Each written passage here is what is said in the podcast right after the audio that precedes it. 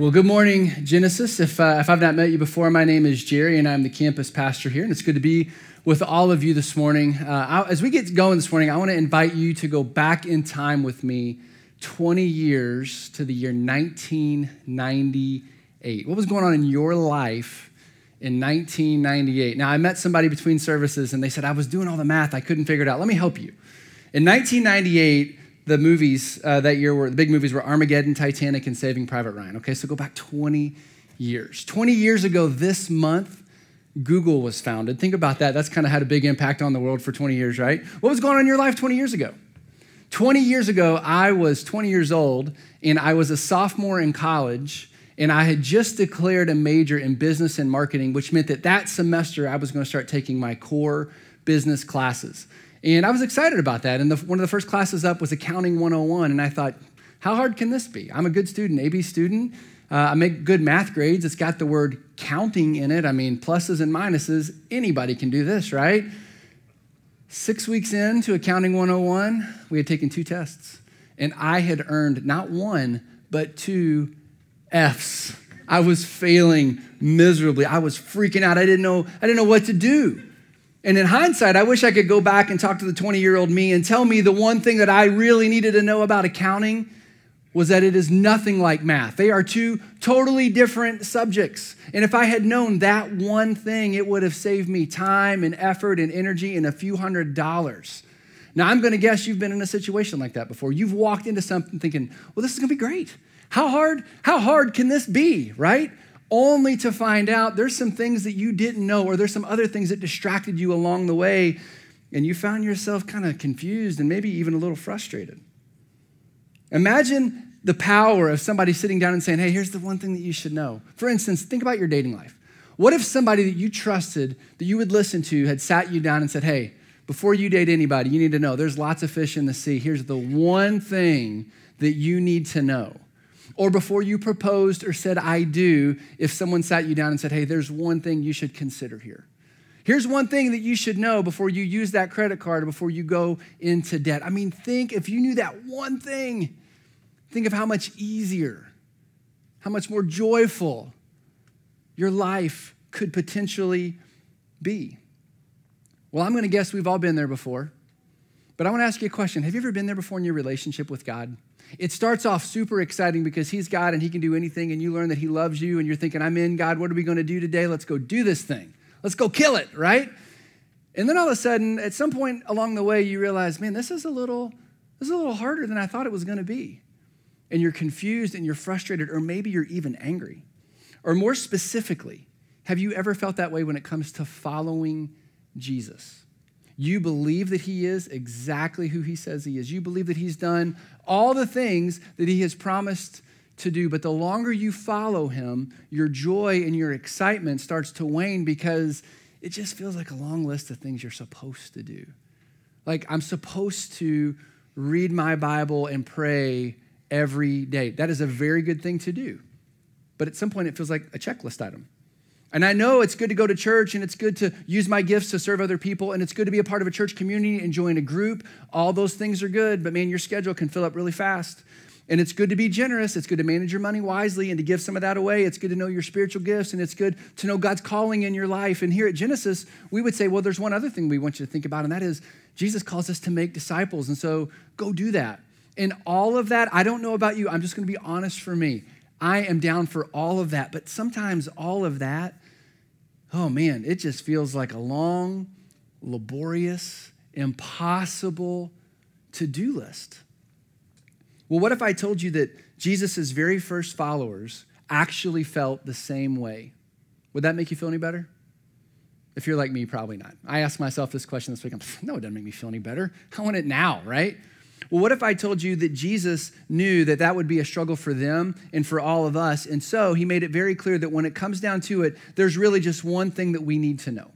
One thing that we need to do, one thing that we need to have a laser focus on if we want to know God, but more so if we want to follow Jesus. But most importantly, one thing that can help us experience the life that He has promised for us the joyful, fruitful life. One thing.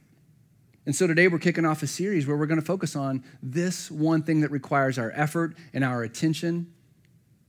Again, not just to know God, not just to follow Jesus, but to experience the life, the real, true life that He intends for us to have. And so, our goal over the next several weeks, we're going to look at this one thing. And for some of us, we're going to discover it for the very first time. But I'm going to guess for many of us, we're going to rediscover yeah, we're going to be reminded, be reminded of an older truth that we've known, but we didn't really know what to do with. And believe it or not, this one thing, it not only has the power to help you experience that life, it has the potential to help us organize the rest of our life in a way that will truly matter. But before we jump into the one thing, I want to be real clear on this. This isn't just another thing for you to do, this isn't something new for you to learn. But according to Jesus, everything hinges on this one thing. And I realize that sounds a little too good to be true. And some of you are thinking, I thought you were a pastor, Jerry, but this is starting to feel like a sales pitch to me. I get it, I understand. But here's what you need to know this one thing was so important that it was one of the last things that Jesus said to his disciples before he was crucified and left this earth. So it's important, I think, for us to at least know what it is, and then we can decide what we're going to do with it from there. And so, in order to find this one thing, we're going to be in chapter 15 of John's Gospel in the New Testament. Now, if you want to follow along today, you can turn to page 752 in the Bibles around the room, or if you have a phone or an app and you want to turn to John 15, by all means, go ahead and turn there. But while you're turning there, let me tell you a little bit about John and his gospel. John was one of Jesus's closest friends on this earth when he was alive. And when I say closest, there were three guys that got to go everywhere. They had an all access pass to Jesus, and John is one of those guys. And so when John writes his gospel, he is giving us an eyewitness account. He was there. He's telling us, I saw this. Jesus said that. We went here and did these things. And by the time you get to chapter 15 of his gospel, we learn, John tells us that he's at, Jesus is at the very end of his three and a half year earthly ministry. But if you read a few chapters before, what you discover is that he's not at the very end, he's in the last few hours of freedom with his disciples, and he's sitting at a dinner table. He's been sitting at this dinner table for an hour or two by the time you get to John 15. But before they ate dinner that night, they gathered together, Jesus did something that would have blown their mind. He grabbed a basin of water and he went around the table and he washed all their feet. And here's why this is so radical because that's something that a slave or a servant would do, not your rabbi, not your teacher, not the guy that you believe to be the Son of God. And then while they're eating dinner, he did something that I'm not really sure that they grasped onto. He took a piece of bread and he broke it and he said, This represents my body that'll be broken for you. And he took a glass of wine and he said, This represents my blood that will be poured out for you. And 2,000 years later, we know what that means, but I don't think those guys fully understood what was happening because the very next thing Jesus says is this Guys, it's time for me to go away, and you can't come with me. And we know that they didn't know what he was talking about because they all freak out. They all start asking different questions. In fact, this week, go read John 14 and pay attention to how many different disciples' names are mentioned in that passage. They all start saying lots of different things. One of them says, Jesus, what do you mean we can't go with you? We go everywhere with you. One of them says, Jesus, I don't care where you go, I will die at your side. And my favorite, the guy said, the one guy says, Hey, Jesus, I don't know where you're going, but can you just tell us who God is? By the way, on, the, on your way out the door, right? So confusion was reigning. They were overwhelmed. Emotions were high because, get this, just a few days before, like four days before, Jesus had ridden in to Jerusalem on a donkey and everyone was ready to make him king. And now he's saying, I'm going away and you guys can't go with me. What? How? Why? And so it was in that final conversation where the disciples were overwhelmed and, and emotions were running high and the tension was thick that Jesus made a decision and he says, Guys, it's time to go on a walk. I want you to come walking with me. We're going to go to my favorite pray- place to pray. Now, I asked you to go back in time 20 years. I want you to go back in time now 2,000 years. And I want you to put yourself at that table. You are one of the few. You're in the room with Jesus. You've heard these things. Your mind is spinning. You're wondering what he's talking about and what's going to happen next. And he says, Okay, let's go on a walk. And you get up from the table and you walk out into the cool evening and it's Passover in Jerusalem, so the streets are packed. And you have to push through all kinds of people just to get from your house to the city gate. And on your way, you're, you're, there's, there's crowds and it's loud and it's noisy, but you get through the gate and finally things start to calm down a little bit. They quiet down, and Jesus leads you to a quiet path going up a hill to the Garden of Gethsemane where he loved to pray. And finally, when everything else settles down and there's no city noise, it's all drowned out, Jesus is leading his disciples and, and, and they start asking their questions Jesus, what do you mean when you said? Jesus, but I thought, and all the guys are asking their questions, and suddenly you realize Jesus has stopped. And he's looking off to the side, and he's looking over a vineyard, and it's a beautiful night, a moonlit night, cool air. And finally, everybody stops talking. And when everything settles, in the midst of all your questions, Jesus looks back at you and your friends, those first disciples, and he says this I am the true vine, and my Father is the vine dresser. Other English translations would use gardener instead of vine dresser there, which is a real help because I, when, it, when Jesus goes with agricultural analogies, I'm out. I can't grow anything. I'm like, okay, Jesus, I need the Cliffs Notes version. Help me out here a little bit, right? Which this might seem like a really weird analogy for us, but here's what you need to know. For those first century Jewish men and women, they were familiar with a grapevine analogy because the grapevine had been a symbol of national life for Israel for thousands of years. In fact, many biblical scholars note that the grapevine was such a precious symbol to the Jews of Jesus' day that a huge golden grapevine would have adorned the gates of the temple. In fact, there is a very good chance that they would have walked past this huge golden vine on their way out of the city to where they were going to pray.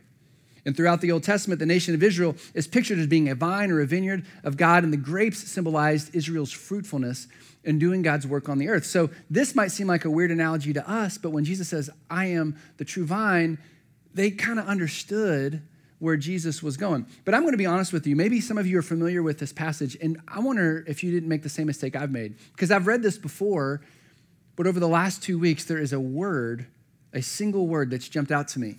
Never caught it before. I always thought Jesus just said, I'm the vine, but that's not what he says. He says, I am the true vine. I am the true vine. The Greek word here for true means real or genuine, as opposed to something that is counterfeit or simulated or even manufactured. So when Jesus starts to speak about this very familiar analogy, he is saying, I am the true vine. And he wants his disciples to know, I'm the real deal, guys. I'm not a phony, a fake, or a counterfeit. I'm legit. And so, on that moonlit walk in those final hours with his disciples, he wants them to know, in spite of your fear, in spite of your doubt, in spite of your confusion, I am your real, I am your true, I am your genuine source of life. And the same thing that was true for them is true for all of us. Jesus is our real source of life. Now, I want to be clear on this. This isn't just eternal life with God in heaven later. This is real, genuine life with God right now in this moment. That is what Jesus is claiming here. And we live in a world that says that life can be found in success and chasing your dreams and making a name for yourself and pursuing the American dream and having a bigger house and a faster car and really nice clothes. And I don't know about you, all those things make life a little better. But here's the problem with all those things they can be gone just like that gone. And when they're gone, guess what? They leave us feeling empty and wanting more. But Jesus says, I'm the true vine. And this is really important because he's getting ready to talk about the importance of the true vine and bearing fruit in our life. But before we get there, I want you to think about something. What is your favorite hard candy? I don't know what you would say, but for me, my favorite hard candy is Skittles. And I had so much fun putting these in this bowl this week because I may have eaten a few. I can't eat just one or two though. I eat like five and 10 at a time. And look at, I mean, look at all that fruit oranges and lemons. Oh, so, I mean, that's everything that you need right there, right? But let me ask you a question. Even if you really like Skittles, and someone said, if you had to choose what you were going to eat for a week, would you choose only Skittles or would you opt for real, genuine, authentic, organic fruit? Because here's what I know to be true if I just ate Skittles for a week at 40 years old, I'm guaranteed to put on a few pounds, my stomach's gonna hurt, and I'm gonna have sores in my mouth, right? Versus real fruit that's meant to sustain me.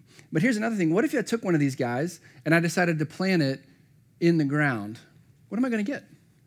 I'm gonna get nothing. I'm not even sure that they disintegrate, right? They might melt at best. You're not gonna get anything.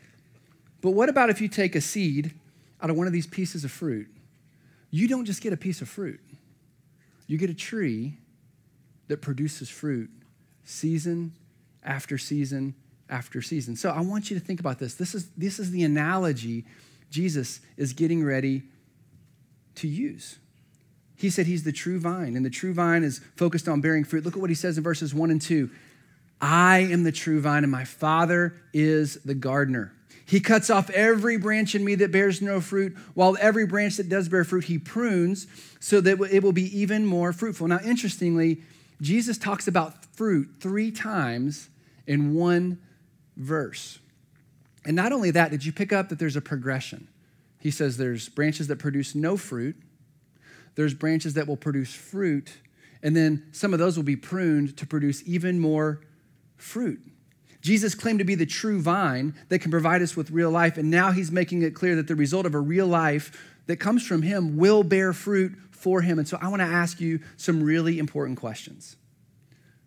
Do you want the real life that Jesus has for you?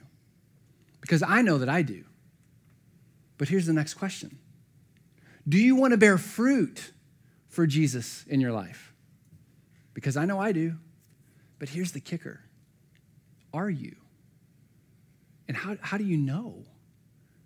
How would you know? And I'm going to admit, those questions, they seem awkward. Maybe they even seem a little harsh. You're thinking, who, who do you think you are right now? I'm just telling you what Jesus said. He, he, apparently, to him, the two go hand in hand. You can't have real life in him and not bear fruit. Now, I want to hit pause and I'm going to go back to that moonlit vineyard with Jesus and his disciples. I want you to imagine that you're there. I want you to imagine that you're hearing all this for the first time. How do you feel? What thoughts are racing through your heads? What questions do you have? Because I'm going to be honest. These words from Jesus, they make me tense up. Because immediately I want to know do I have that life? Am I bearing? Am I bearing that fruit? Because he says that not bearing fruit for him is not a good option. And so maybe you're like me, and right now, what you need more than anything else is for someone to tell you the one thing that matters the most in this moment. Am I bearing fruit for Jesus? If not, where do I begin? What's the one thing that I need to know right now? And thankfully, that is the next thing that Jesus tells his disciples. Look at verse 14 or uh, verse 4. He says, "Remain in me, as I also remain in you. No branch can bear fruit by itself; it must remain in the vine. Neither can you bear fruit unless you remain in me." And on three, three occasions in that one verse, Jesus uses this word remain. Other translations use the word abide but the Greek word here is meno. And meno means to stay, to remain, to dwell, to rest in, and to continue to be present. And so the point that Jesus is making here is we must abide, we must remain, we must stay connected to Him. And so here's a really good question What does it mean to abide in Jesus? What does it mean to remain in Him? I've, I've heard this a million times before, and I've thought, okay, I need to log that in my brain, but what does it mean?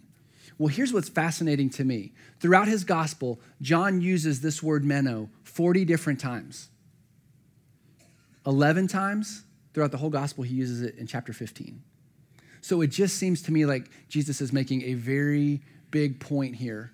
In this final conversation, he wants them to know hey, if you don't hear anything else, if you forget everything else, I want you to remain, to abide, to stay connected to me no matter what is going to happen next.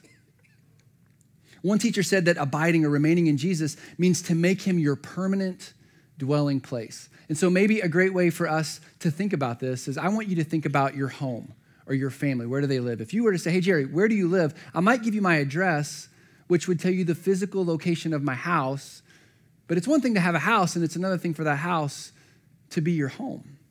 My home represents my life. It's where the most special people in my life live my wife and my four kids. It's where we dwell. And every morning I leave home, and Lord willing, every evening I come back because that's where I reside. We call our houses our humble abode, same word. And Jesus wanted those followers to know they couldn't afford to go off on their own or lose contact with him. If they wanted to experience the true life that he offered, it was an imperative that they stayed connected to him. And the same is true for all of us. He made it abundantly clear that the one thing that his followers need to do, no matter how we feel, no matter what might happen next, no matter what other people might threaten to do to us, we must stay connected. We must remain in him. Look back at verse 4. He says this Remain in me, as I also remain in you. No branch can bear fruit by itself, it must remain in the vine. Neither can you bear fruit unless you remain in me. Jesus makes it clear that our fruitfulness for him is a result of our connectedness to him. Warren Wiersbe summarizes this by saying that the goal is to keep fellowship with Jesus so that his life can work in and through us to produce fruit. So, for those of us that say that we follow Jesus, for those of us that have publicly declared that we've surrendered our life to him, this is our goal and this is our challenge. It is to make abiding in Jesus our number one prayer and pursuit. Look at what Jesus says will happen if we do in verse 5. He says, I am the vine and you are the branches. If you remain in me and I in you, you will bear much fruit, but apart from me, you can do nothing. Jesus takes a moment to define the relationship here. He says, Look, I am the true vine and you're just a branch. And he says, If you remain in me and I in you, did you catch what he says? He makes a promise. You will bear much fruit. He promises it. He doesn't say, if you abide in me, eh, you might, maybe. Yeah, probably just a little bit. He says, you will bear much fruit. He promises to bear much fruit in us. As a branch, it's our responsibility to stay connected to Jesus and who he is as the true vine. And it's the vine's responsibility to produce fruit. As branches, we just don't sever the relationship. And when it comes down to the size and the shape and the yield, guess who's responsible for that? The vine, Jesus. As long as we're doing what we're doing, he says, I'll take care of all the rest. But if you look back to verse 5, he makes a very strict warning. He says, Apart from me, you can do nothing. What are you trying to accomplish in your life? Apart from Jesus, he says, You can do nothing. He makes it clear that if we don't abide in him, our life on earth will have zero eternal impact. Let me say it like this if we don't abide in Jesus, our life on earth will be a waste. It'll be like a bowl of Skittles. Or worse yet, the analogy that Jesus uses is it'll be a fruitless piece of firewood. And that's a f- sobering thought because that's a life that gives no glory to God whatsoever. Now, I remember learning this for the very first time about 15 years ago. 15 years ago, I had just started following Jesus. Casey and I had just been married for about two years. And I was really anxious to grow in my faith. I, I, knew, I literally knew nothing. I knew Jesus. And so someone from our church came up and said, Hey, would you consider leading a small group for college students in a Starbucks right around the corner from your house? And I thought, Well, I like coffee. I love people. It's within walking distance. No, thanks. I'm good. I said, I, I don't, I want to be in a group like that, but I've never led a group like that. And I'm telling you, Greg, I know nothing. Well, a week later, he asks me again, and I said, Greg, come on, this is embarrassing. I'm not going to do that. And he said, okay, just come to the meeting. I went to the meeting, and I don't, I don't know how it happened. I don't know what he did. I walked out agreeing to lead the group on a Thursday night, and there were 10 people signed up. And I, I came home, and Casey's like, how was it? And I said, there's going to be 10 college students there next Thursday. I think we're in trouble. Let's just pray that none of them show up. if, if nobody shows up, we can say, ah, we, try, we tried. And so, I mean, I knew I was in over my head. I recruited the smartest Bible person that I knew to be my wingman for all the hard questions. And then something awful happened the first night. All 10 people showed up. And I'm like, oh man, you guys aren't supposed to be here. And it was awesome. It was awesome. And I didn't know it at the time, but God was going to use those college students to change our life forever. It changed the course of my career. It changed the way that I view Jesus because I, I only had one option to trust him because I didn't know what to do. And then something terrible happened. The 10 of them started inviting their friends, and a few weeks later, 10 grew to 20. And I'm telling you, we took over a very small Starbucks in a very popular liberal area of Louisville, Kentucky. And every week I thought, I don't know what's going to happen when we walk in here, but it was so much fun. But Casey and I learned a very valuable lesson. We prayed, Oh, dear Lord, we do not know what we're doing. I don't know why you keep bringing them. Would you please stop? And then they started asking questions about life and the Bible and Jesus. And guys, I'm telling you, oh my gosh, I knew nothing. But we had made the mistake of caring for these people and we didn't know what else to do. And in the weeks that came, several of them gave their life to Jesus. I still don't know how that happens, but he did the work. We basically adopted one of them whose life was a mess. His dad had been physically and verbally abusive to him and he would come to our house. He was depressed. He would just cry. And we didn't know, like, what do we do? But we just loved him and we cared for him. And those students, we thought we were helping them. They were changing us to the point that Casey and I have just decided when that group ended, we just said, okay, Jesus, that was awesome. You do that again because you did all the work. Now, I'm not telling you that story so you think that we're very spiritual and we've got it all together because we don't. I promise you. We are just like you. We're trying to figure this thing out. But what we experienced was so life giving that we've just said, we'll give our life to that. Because we have seen the fruit that comes when you let Jesus do work that only He can do, and He gets the glory. He gets all the glory. And by the way, Jesus says that's the goal. Look at verse 8. He says, This is to my Father's glory that you bear much fruit, showing yourselves to be my disciples. Can I tell you what Casey and I were thinking? We were thinking, we were not thinking, well, we're Jesus' disciples. Let's go have some glory for Jesus. That's not what we were thinking. We were thinking, Lord, what do you want us to do? We don't know what we're doing. And they kept following, and it was fantastic. It was amazing. So let me ask you a question. Have you ever wondered what God's will is for your life? I bet that you have. Probably one of the reasons you're here this morning. I think it's safe to say, based on this passage, the one thing that you need to know about God's will for his life is he wants you to know his son Jesus personally. And He wants you to remain in relationship with Him so that He can use your life to bear fruit in ways you would never, ever, ever imagine. I promise you that's what He wants to do. Because in our, in our mind, with that group, all we saw was a train wreck. And God saw something so much more. And He wants to do that, the same thing in your life. And here's what's great Jesus promises that our Heavenly Father will take good care of us along the way. Remember, He says, My Father is the gardener. He cuts the branches that don't produce fruit and he throws them away, but the ones that does, he will prune so they can be even more fruitful. He wants to prune you in your life so you can bear more fruit for him. Not a fun process, but eternally speaking, it's worth it.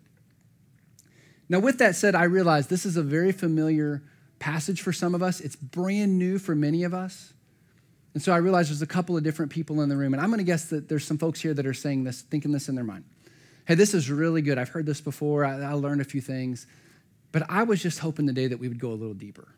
And I get that. I, I have thought the same thing sometimes. But I want you to know, and I want to be really clear when it comes to going deeper, Jesus says, You want to go deeper? You remain in me so I can bear fruit in you for my glory. And if you want to go deeper, he will show you how to go deeper. And I promise you're thinking apples, he's going to give you oranges. You won't see it coming. He will show you gifts that you never knew that you had. But if you're here and you're thinking that deeper is greater Bible knowledge, and deeper is only listening to Christian radio and only eating at Chick fil A because it's Christian chicken and it's really good, that's not deeper. That's normal. Deeper is surrendering our lives to Jesus, staying connected to Him so He can bear fruit in ways that you could just never imagine. And it's not for your enjoyment or your comfort or your knowledge, it is for His glory. I learned, I had to relearn this this week. I was in a situation where, through gritted teeth, I'm praying, Oh, Jesus, help me to be patient right now. I could really use some self control. And the next thing out of my mouth, I didn't plan on saying, but it came out. I just said, Jesus, teach me to abide in you. It's because I was preparing for this. I think the Spirit prompted me, and I stopped and thought, that's it. I need to abide in Him. That's deeper. Jesus, take me deeper. So if you're looking to go deeper, I've got some great news for you. We want to help you practice. Deeper is bearing relational fruit that matters for eternity.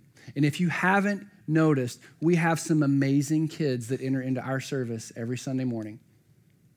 And we want to invite you to be on mission in their lives to show them that it's not just their parents that know and love and follow Jesus. You can serve with these kids. And if you're thinking, I don't know the Bible, great, I didn't either. And that, Starbucks, I just had to stay a little bit ahead of the people that I was leading. And we've got some great kids here. We got on Sunday night, we have amazing students. I have a student there, and I need your help. I need you to show my kids that this isn't just something that dad does because he's a pastor. It's what we all do because we believe that Jesus is who he says he is. You can practice with our kids so that you can go out into the real world and do this on a regular basis. So if you're looking to go deeper, we've got some little ones. We've got some middle school schoolers and high schoolers that need your help. What are you waiting for?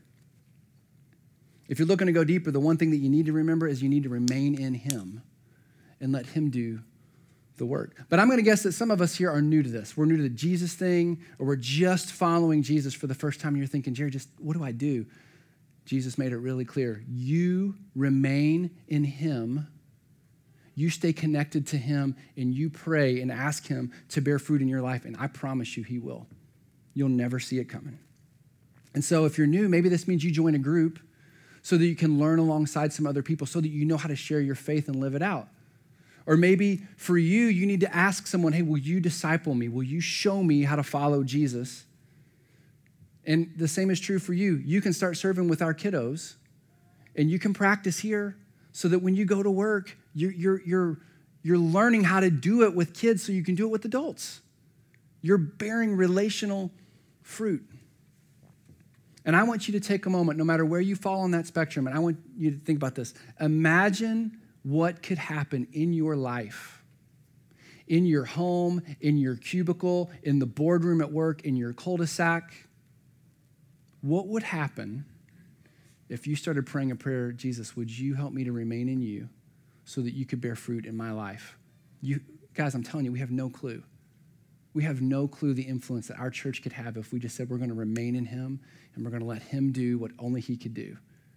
But it means that we got to get in the game. Imagine the fruit that He wants to bear in your life, in my life, in our life for His glory. Let's pray.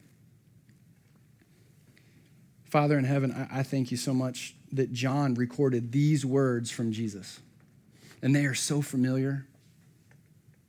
Jesus, I'm thankful that you used analogies that we could wrap our minds around. And Jesus, you said, I am the true vine. Would you help us, for those of us that believe that, to lean into that, to stay connected to you, to find ways to stay connected to you? This is the thing that matters. For those of us that don't know you, Jesus, would you help us to get to a place of surrender we would say, Jesus, I want to remain in you. Teach me how. But Father, I'm just going to ask in the power of your Son's name, by the power of your Holy Spirit, would you please begin to bear fruit in us for your glory, not for Genesis Church, not for any one of us, but fruit that would last, fruit that would replicate so that we could reach people far and wide through relationships. Father, we ask that you would do what only you could do. We ask it in the powerful name of your Son, Jesus. Amen.